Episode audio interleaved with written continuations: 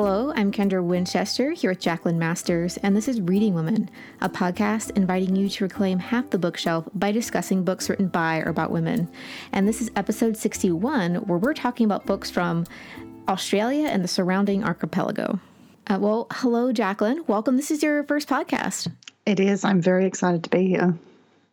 I am so thrilled to talk about Australian books today. I mean, that was pretty much first on our list, I think. It was. it's very close to my heart being Australian.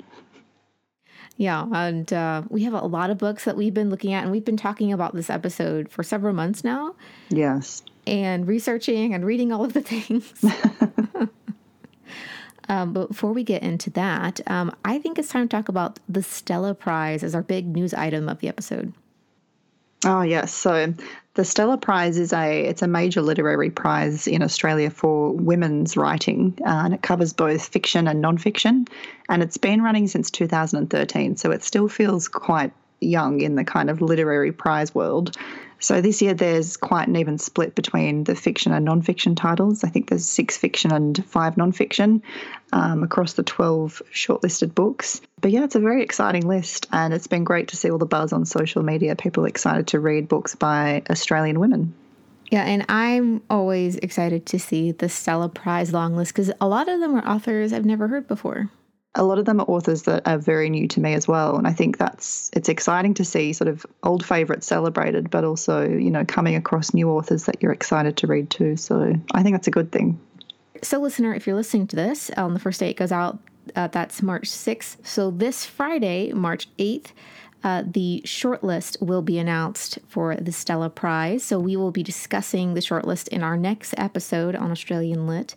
And then on Tuesday, April 9th, the winner of the Stella Prize will be announced um, in, in Melbourne, which is really cool.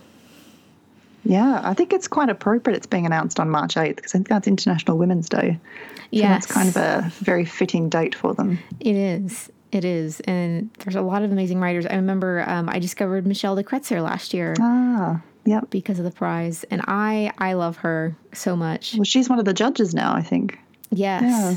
Yes, which is really cool to see. Yeah. It's interesting because one of the critiques of the prize has been that historically a lot of the long listed and winners of the prize have been white and, and this year there are actually a lot of white authors but they made a note in their judges report um, about that situation so one of the things they commented on was that they wanted more representation of um, otherness and diversity, you know, from the publishing industry. Um, and I don't think that was represented in the entries. So I guess their long list is reflecting that in a way.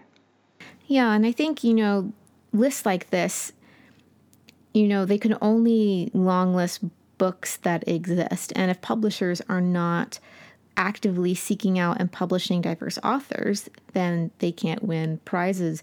And this is what, 50,000 Australian dollars goes to the winner? Yeah, it's a lot of money. Yeah.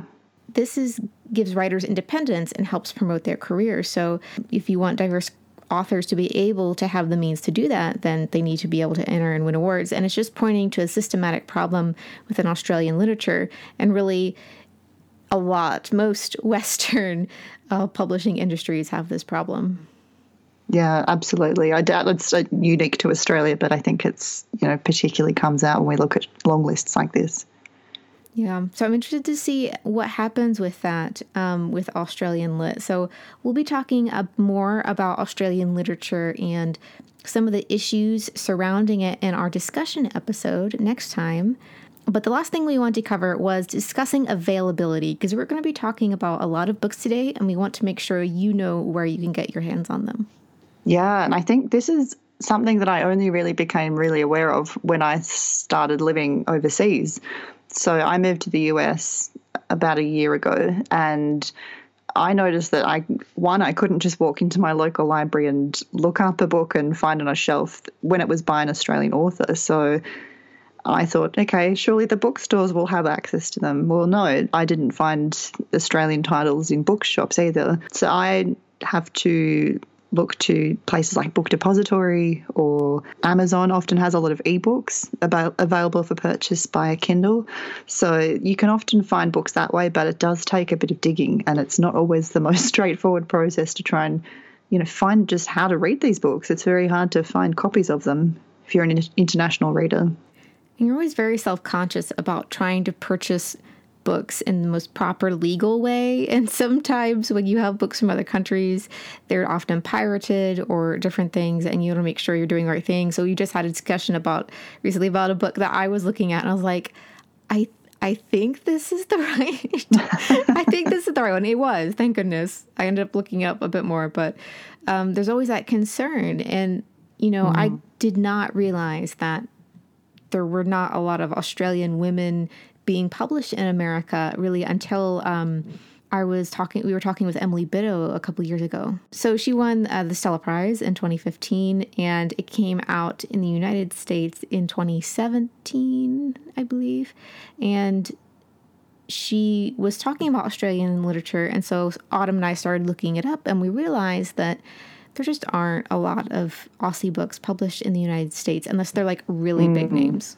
Yeah, like I think a lot of people will be familiar with, like for example, Jane Harper had her book um, released last week in the US. Um, so names like hers will be very familiar to people, but but I think particularly diverse authors, uh, lesser known authors from Australia, are sometimes a lot harder to find, if not impossible to find, for purchase over in the US. Yeah, so, today we're going to tell you where each of the books that we'll be talking about can be found so that if you are living in the United States um, in particular, that you will be able to find them. Um, if we know where it's being published, the different ways, like Book Depository, that means wherever you are in the world, then you could go get it. So, we're going to try to make this as accessible as possible so that as many people as possible can read all of these amazing Aussie authors. Yes, we're doing the hard work for you. yes. All right. So that is our intro. Uh, so, Jacqueline, you have our first pick. Yeah, so the first book that uh, we're going to be talking about in our discussion episode is Terra Nullius by Claire G. Coleman, and that's out by Small Beer Press here in the US, or in Australia, it's published by Hachette Australia.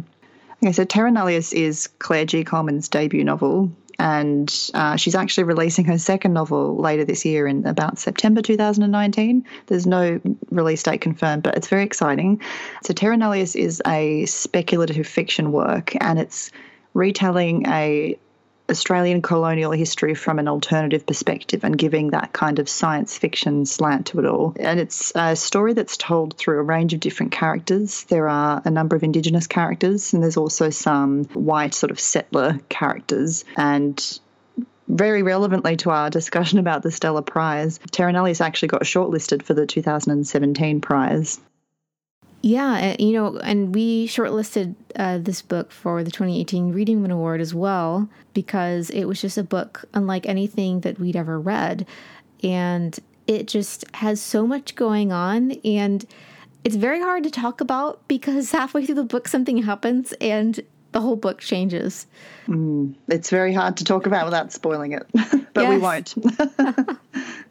Um, and I, I really love the, her storytelling. She's a magnificent storyteller, and the way she uses speculative elements is so natural. It doesn't feel forced. It doesn't feel, oh, you know, um, overdone or there's no stress about trying to world build. She just does it so naturally throughout the book, and um, I really appreciate what she did for the American edition was is there's a Q&A in the back. And so I thought that was great to have an interview and then um, for American readers they understand where she's coming from and like her process. So I really like that she's trying to give us, uh, international readers a more holistic um, vision of what Australian history is and what actually happened, and um, not the sort of traditional history that gets told in textbooks. Yeah, and I think that's just so important this discussion of a colonization and how we view colonization needs to change because it's still active today. It's still having an impact on thousands and thousands of people's lives, not just in Australia, but across the world. And that we, especially as, you know, white European heritage citizens of these different countries, need to understand that, you know, th- this is a huge issue and we need to be more respectful of that so what I think she does really effectively in Terra Nullius is um, engaging with her own identity and um, bringing her own voice's perspective to this. And I think it's so vital to that discussion to get an exploration of the legacy of colonialism from an own voices perspective. Yeah. I think this also, you mentioned, you know, that this is an own voices discussion. And I think that's so important because oftentimes the minority party is often defined by the party in power or the side in power, and they're told what they should or should not feel or think or whatever about their situation. But in reality, it is the party in power that needs to stop and, and listen um, to these groups. And in this case, I think it's important to listen to the Aboriginal voices of Australia and, and understand where you know Claire G. Coleman and her family and her community is coming from, and I think that's just so important. And I think we've seen uh, here in North America a, a, bit of a Native American renaissance in literature. Uh, there's so many new voices coming onto the scene, and there's hope that this will expand to more. And, and, it's also great to see that in other countries as well. So I would love to see something like that also happen in Australia. Claire is doing such amazing work. I cannot wait to read what she has next. Yes, absolutely. And read the books that she's listed in her um, author's note as well. There's some great recommendations in there. Yes. So I think it's probably obvious to most people that this is our discussion, one of our discussion picks. so we'll be talking about this more, a bit more in our, our next episode.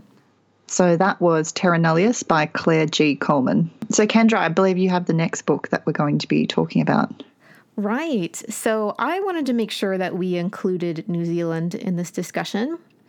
Um, and so, my first pick is Can You Tolerate This? Essays by Ashleigh Young. And this is out from Riverhead here in the US. And this came out in 2018. And this is her first collection of essays. She's actually a poet. So she's very successful in her poetry and different things. And so she came out with this collection of essays. And it won the Ockham New Zealand Book Award for General Nonfiction in 2017. Oh, wow. So she that's brilliant. she's apparently good at all of the things.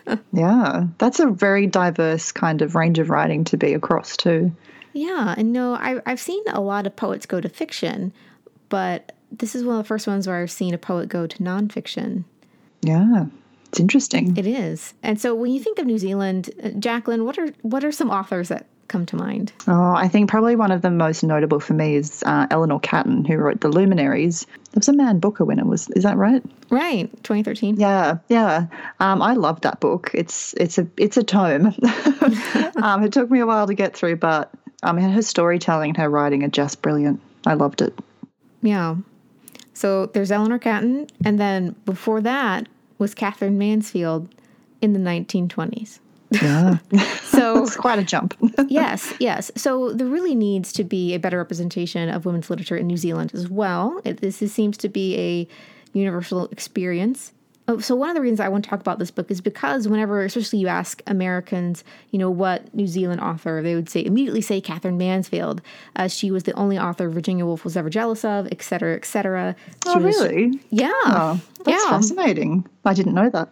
yeah, Ali Smith has a great lecture on both Virginia Woolf and Katherine Mansfield and their friendship, which was also competitive. Oh, interesting. I will link that in the show notes so that people can go check that out if they would like.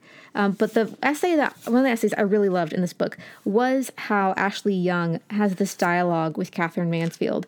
Katherine Mansfield is like the classic author if you're going to study New Zealand literature because she's pretty much one of the only you know most well known ones because she did move away from New Zealand um, and met all of these really famous British people.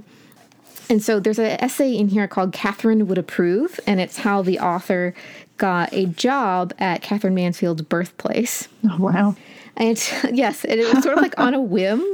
And it was this really weird circumstances. And so she sits and she's surrounded by Katherine Mansfield's childhood home. And she writes, you know, Catherine Mansfield writes a lot about the childhood home. So it's almost like she is giving a physical manifestation of how she, as a New Zealand author, has to interact with Katherine Mansfield's work mm. and how that's a lot of pressure. I mean, when you only have like basically one author, now two in the last decade, that are internationally mm. famous in literary circles, it's like, okay, well, you have to address mm. that, right? Absolutely. Um, so there's a quote here that I wanted to read So the Ashleigh is at a, a party and she's talking about Katherine Mansfield, and I believe it's like a coworker kind of thing. And so the guy she's talking to says, But Katherine Mansfield has always been so. He paused a while, seeming to struggle, big. She's always been at the forefront of our literary consciousness. When I was growing up, there was always a sense of how big she was. He turned back to his notes and was emboldened. She helped to revolutionize the English short story and left behind a body of work that is as sharp, intriguing, and fresh as the day it was written. At the end of the party, uh, Ashleigh Young comes back and says, Perhaps worse, though, was that I no longer loved Mansfield's stories as I had before. Having heard the tour guides reference them over and over, there was Daniel shouting as he pointed at the doll's house, and if you look inside, you will see the little lamp.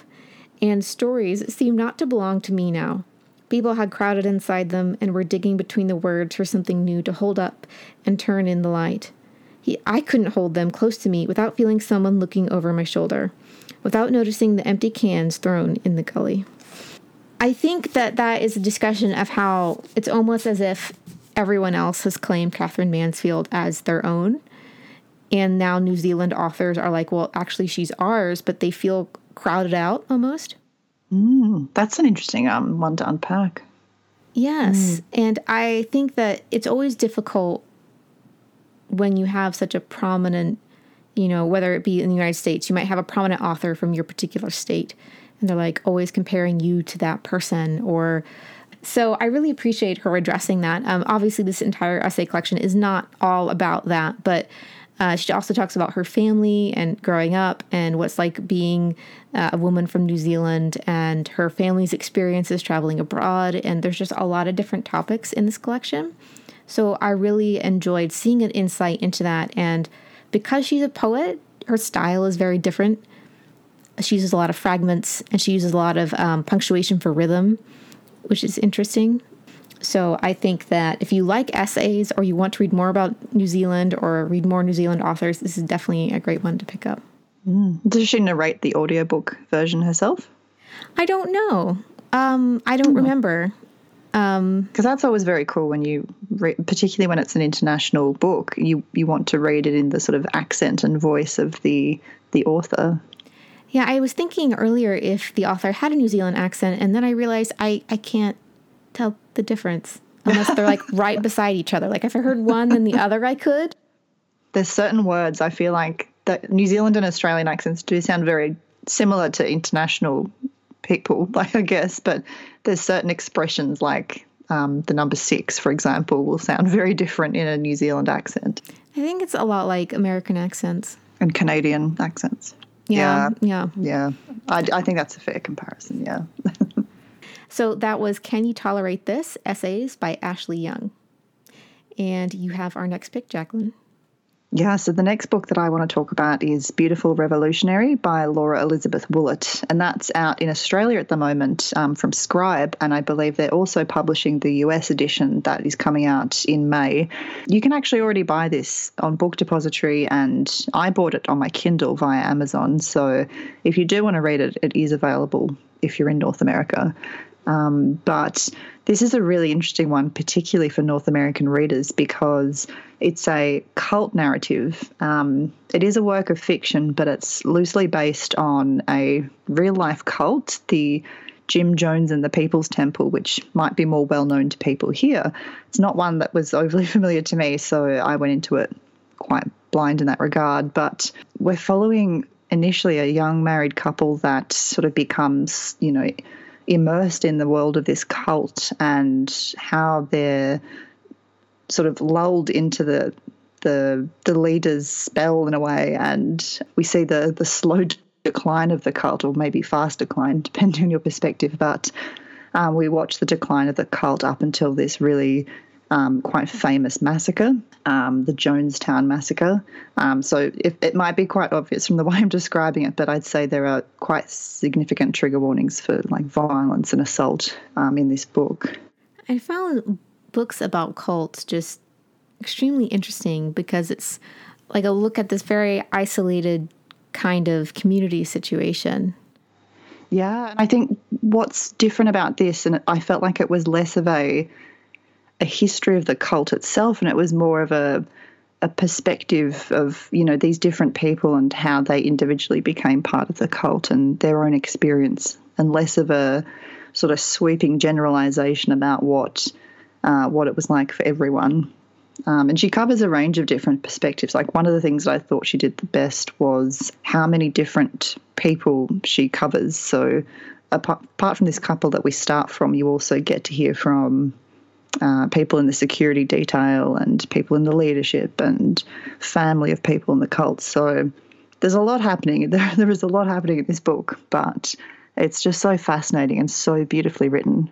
Well, it sounds amazing, and I've heard you talking about it um, for a few months now. I don't, I don't typically find myself drawn to cult books, but this one really sounds like it, it could be right up my alley.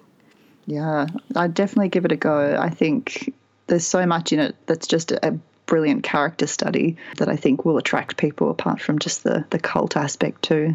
And you mentioned that this book was by Laura Elizabeth Woollett. Uh, is this her first book coming out, or does she have other work out as well? Yes, this is her debut novel, I believe, but she's also got a short story collection out called The Love of a Bad Man. And if you want to get a little snapshot of what Beautiful Revolutionary is like, one of the stories within that collection called Marceline actually covers the same subject matter. So it's looking at the Jonestown cult, and I guess it's it's giving you a bit of insight without maybe picking up the whole novel if you're worried about some of those triggering aspects to it. I feel like short story collections are a great way to get an idea of the author's style and if you and the author's work will mesh really well for a longer work. Yeah. I feel like because it's a short story collection as well, and because you're getting a lot of insight into sort of the, the darkness in her writing, um, you can do that in smaller doses. Whereas I think when you're reading the novel, you're kind of consumed in that world a bit more. So that was Beautiful Revolutionary by Laura Elizabeth Woollett. And we'll be back with more of our picks for Australia Month after a word from our sponsor. The sponsor of this episode of Reading Women is our Reading Women store. If you didn't know, we have a store on Etsy where we sell blind book dates, our brand new enamel logo pins, Reading Women award kit, seal kits, bookmarks, and I think that's everything. Uh, recently, we have restocked all of our blind book dates, and so we have so many titles that I am thrilled to share with everyone. Yes, we work very hard to make sure that our book date store is filled with a wide range of books, including books that were published within the last year, mysteries, thrillers, historical fiction, all kinds of different genres and categories. And then we also ask for your three most recent favorite reads to make sure that we pair you with the perfect book match.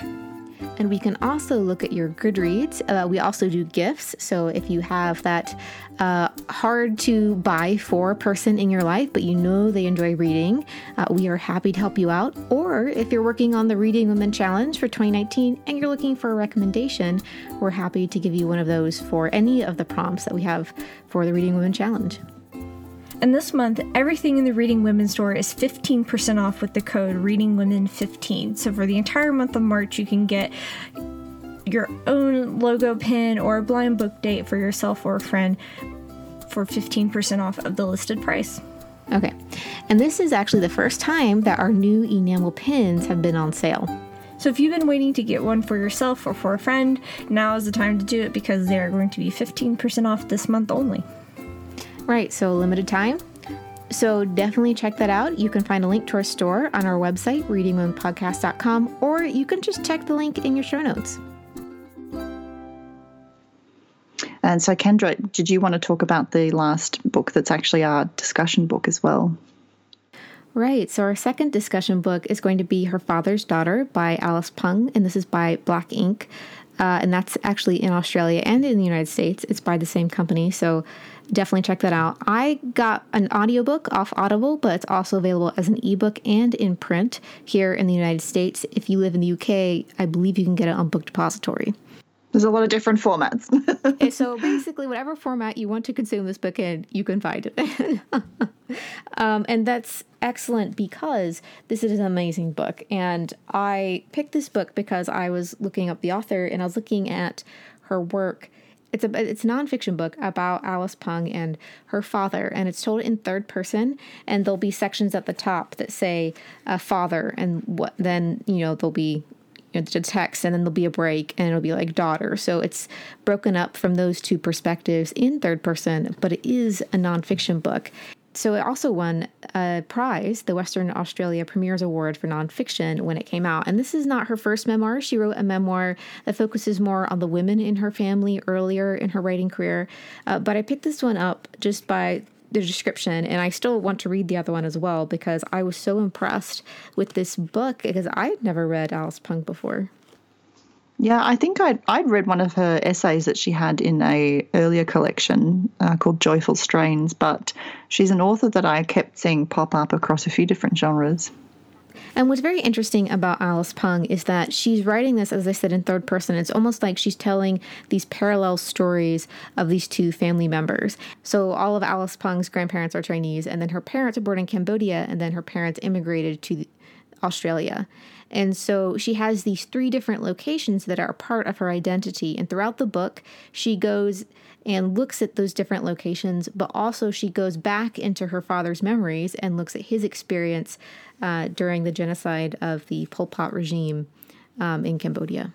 It's a really unique way it's told. I haven't seen a memoir that kind of does that, like interrogates um, like a personal experience in third person. So I thought it was really clever. Yeah, I've never read a memoir in third person before. And I found that that was very effective because it gave her some distance and how she talked about the the father and the daughter's stories because the daughter is being a child of immigrants is struggling with her identity and being Australian but also being um, Chinese Cambodian and what that means for her and like be embarrassed by different things uh, that her parents do and not understanding uh, her parents really.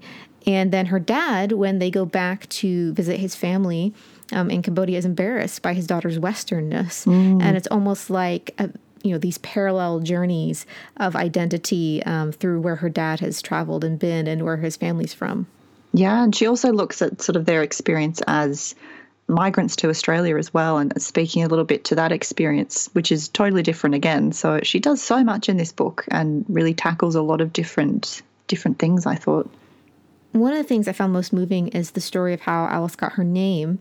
Uh, her dad named her Alice because when he got to Australia after you know surviving the genocide in Cambodia, he thought that Australia was a wonderland, and so he named his daughter Alice that's gorgeous, isn't it? it just makes you want to cry, doesn't it? That's I, beautiful. and I think that her trying to understand her father, that this is in many ways a love letter to her father, but also an acknowledgement that she still has things to learn and it's like a progressive that the relationship is like a moving living thing that progresses and changes over time. Mm, that's a really good way of putting it actually. And so as we mentioned, this is going to be our second discussion book. Uh, so we'll be discussing it along with Terra Nullius in our second episode about Aussie Lit. Uh, but I am so excited to talk about this book, and I have all of the book darts and underline things in this book because um, it is it is really great. So that is Her Father's Daughter by Alice Pung. All right, so now it's time for our guest spot, and today we're talking to Winnie, who is from Malaysia and she's going to recommend some books that she has read recently. So uh, take it away, Winnie. I'm Winnie, uh, Winnie Lu, and I have a bookstagram called The Lit Malaysian, and it's at The Lit Malaysian. I used to live in Melbourne, Australia for eight years. And since then, I've been really interested in books from Australia and especially books by Malaysians who used to live in Australia. And one of my book picks today is from yeah from a person who is Malaysian and is living in uh, Australia. The first book I, I'm going to mention is Eat First, Talk Later by Beth Yap. The subtitle on the cover says A Memoir of Food, Family, and Home. And this book is that and so much more. It's a memoir about Beth's early life in Malaysia, persuading her aging parents to take a road trip around Malaysia in the early 2000s, I believe. But this book is also Beth talking about political and social aspects of Malaysia, and she takes that and compares it to her life in Sydney, where she resides. And this book title is Eat First, Talk Later. This book uh, also intersperses aspects about Malaysian culture and Malaysian food. She uses that to sort of tie in her journey throughout this memoir. And I stumbled upon this book accidentally in a bookshop in Melbourne because the title sort of drew me in because I used I really like food and memoirs about food and I sort of thought this book was just going to be her sort of traveling around Malaysia and or Australia talking about the different things she's going to eat. But when I started reading it, I realized that this was just so much more. This talked about the political construct of Malaysia where the government's pretty much one sided and how she, because her family is Chinese Malaysian, which is the one of the minorities in this country. And she talks about how her, uh, her parents sort of send her and her siblings overseas so that they could have a quote unquote better life. Why this book is special to me is because Beth's journey reflects my own journey. I'm also Chinese Malaysian, like Beth, and my parents also sent me overseas to Australia to uh, pursue a higher education. And one of the reasons why that is is because it was quite hard for us uh, Chinese Malaysian students to get into a local university back then. I'm not sure about how it is now, but it is the generalized belief that we're going to end up getting a better life and better opportunities if we study overseas and bring that back with us when we move back to Malaysia or to our home countries. So I saw a lot of myself in this memoir. There's another thing about this book is that in the way it's written, it sort of jumps all over the place. So the author could be talking about Malaysian culture in one sort of paragraph, and then she jumps to another aspect of her life or her parents' life. And it sort of can take a bit of getting used to, but once you get into the flow of things, it makes it a fast and riveting read. And it took me a few days to get through it because it is a big book. But if you're interested in Malaysian culture and Malaysian diaspora in other countries, especially in Australia, where there's a pretty large Malaysian community because of people like me and people like Beth who've uh, migrated there, then yeah, you should pick this book up. It also features an interesting aspect of Australian culture from a different sort of perspective. And that was Eat First, Talk Later by Beth Yap. The second book that I've picked is The Trauma Cleaner One Woman's Extraordinary Life in Death, Decay, and Disaster by Sarah Krasnostein. This book is a nonfiction uh, book that follows uh, Sandra Pankhurst, who is a trauma cleaner, and she goes into homes of people who have either died or have been, uh, or something untoward's happened to them, or they're just physically unable to clean their homes because of mental illness or other circumstances like that. And this book also talks about Sandra's life um, because she's a transgender woman. Before that, she grew up in a really abusive household. There's a trigger warning for violence and mentions of rape um, because this book does touch on aspects of Sandra's life where she recollects these moments to the author who follows Sandra around as she cleans these homes and interviews her essentially.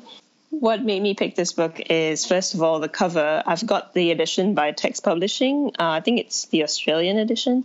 And it's an orange glove that's sitting in the middle of the cover, and it, it instantly like draws your attention to it. And second of all, when I picked it up and started reading it, I discovered that it's so compelling. The author really, really covers Sandra's life as authentically as she can. It sort of makes you see that there are people living in these houses that look so normal on the outside, but when the author goes in, she makes us as well as she realizes that there are hidden aspects to people's worlds that none of us really see unless we're put in a situation like Sandra's, where she sort of steps in and helps them out, or steps in and does jobs where no one else has the strength to do, if that makes sense. Like it's written beautifully as well. And I think also Sandra's story itself, it's so it's so unique. She's gone from such a low point in her life to the woman that she is now, and she's. Um, if you look up, you know, videos of her, that's because there are videos of her talking about her life and giving interviews on YouTube. You can see like she's so strong, and the way she carries herself is so commendable, and that also really shines through in Sarah Krasnostein's writing. I would recommend this book to uh, readers who are interested in reading nonfiction but are scared to because I think the way in this, the language that's used in this book is really accessible and um, it's written in a way it sort of reminds me like a fiction novel would be written because the author uses a lot of descriptive adjectives she sort of structures the chapters in a way that's super easy to follow. If you're sort of interested in the topic and are a little bit curious as to what an unusual job entails, then you're going to get that and, and a lot more from this book. This was The Trauma Cleaner One Woman's Extraordinary Life in Death, Decay, and Disaster by Sarah Krasnostein. Thanks so much to Winnie for coming on the podcast and recommending those two books. And keeping with our info about where you can find them, The Trauma Cleaner is published in the United States by St. Martin's, and you can find Eat First, Talk Later on websites like Book Depository. And it's time for our currently reading section of this episode. So, Jacqueline, what are you reading right now? So I am reading a fiction book at the moment, Lost Children Archive by Valeria Luiselli. That's out in the US at the moment from Knopf. And I'm I'm just blown away by this structure and the kind of language and I read her nonfiction work recently, and I think there's so many parallels with how she talks about immigration and that US experience specifically um, within that, and it informs so much of um, her fiction. So in this book, we're looking at a, a family that their marriage is a bit broken, and they're kind of on this road trip of sorts on a sound recording project. And they're crossing the country essentially. And as they're going, there's sort of ongoing discussions about you know, very present immigration discussions in the US. So I'm finding it fascinating, and I, it's sort of told in parts through these storage boxes that each of the family members is bringing along on their road trip. So it's very unique structurally in that sense. But yeah, I'm really enjoying it. That sounds amazing. I've never heard of a book structured around storage boxes before. Yeah, well, it kind of feeds into this recording project that they're doing, um, and that they're like having to store you know cassettes and other books that they're bringing along on their trip. But yeah it's really it's fascinating. It's just such a unique way to tell a story i think Man, I'm I'm so looking forward to this one. And uh, Autumn talked about the story of my teeth uh, a couple years ago on the podcast, and so she immediately snapped up the arc of this, and I think is also currently reading this. So I cannot wait to hear what you both ah. have to say about it. Interesting, yeah, it's everywhere. And what are you reading at the moment, Kendra? I am reading how Long Till Black Future Month by N.K. Jemisin. Uh, this is her collection of short stories and it's out from Orbit. In her introduction to this short story collection, she says that a lot of these stories were her just learning how to write and also experimenting with world building. And so I'm a few stories in, and it reads a little bit like her Juvenilia. Like you can tell she's playing with things, figuring out how to tell its story. But I find this interesting because one of N.K. Jemisin's strength is that she's a marathoner. She's not a sprinter. So mm. she's at her best when she has a lot of room to expand her world and world build and different things. So I'm interesting to see her take on short stories even more in the second half of the collection.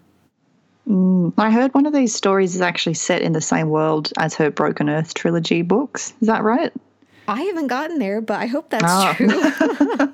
I'm sure I was watching someone else talking about this book recently, and they were saying that, yeah, it's fascinating that she connects them in that way. Because I know, like, the Inheritance trilogy has, uh, her very first trilogy has a short story, like, in the omnibus edition. Mm-hmm. And I believe she did the same thing with the Broken Earth trilogy. So I bet those two stories are in the in the collection. Ah. Um, I'm currently listening to this on audio, and it's narrated by an ensemble cast. Um, oh, cool. Which is very helpful because when you switch short stories, it's helpful when the narrator changes so your brain registers that it's a different story. Mm, that is helpful. Yes. And I, I'm really loving it. And um, also that cover. It's gorgeous, isn't it? yes. Nicky Drayden was cosplaying the cover the other day on Twitter, and I was like, this is amazing. All right, so that's our show. If you haven't yet already, please leave us a review in your podcast app of choice. And thanks to all of you who have already done that. And many thanks to our patrons whose support makes this podcast possible. To subscribe to our newsletter or to learn more about becoming one of our patrons, please visit us at readingwomenpodcast.com. Join us next time where we'll be talking about Her Father's Daughter by Alice Pung and Terra Nullius by Claire G. Coleman. And in the meantime, you can find Reading Women on Instagram and Twitter at The Reading Women. You can find Kendra at KD Winchester and me at Six Minutes for Me. So thank you for listening to Reading Women.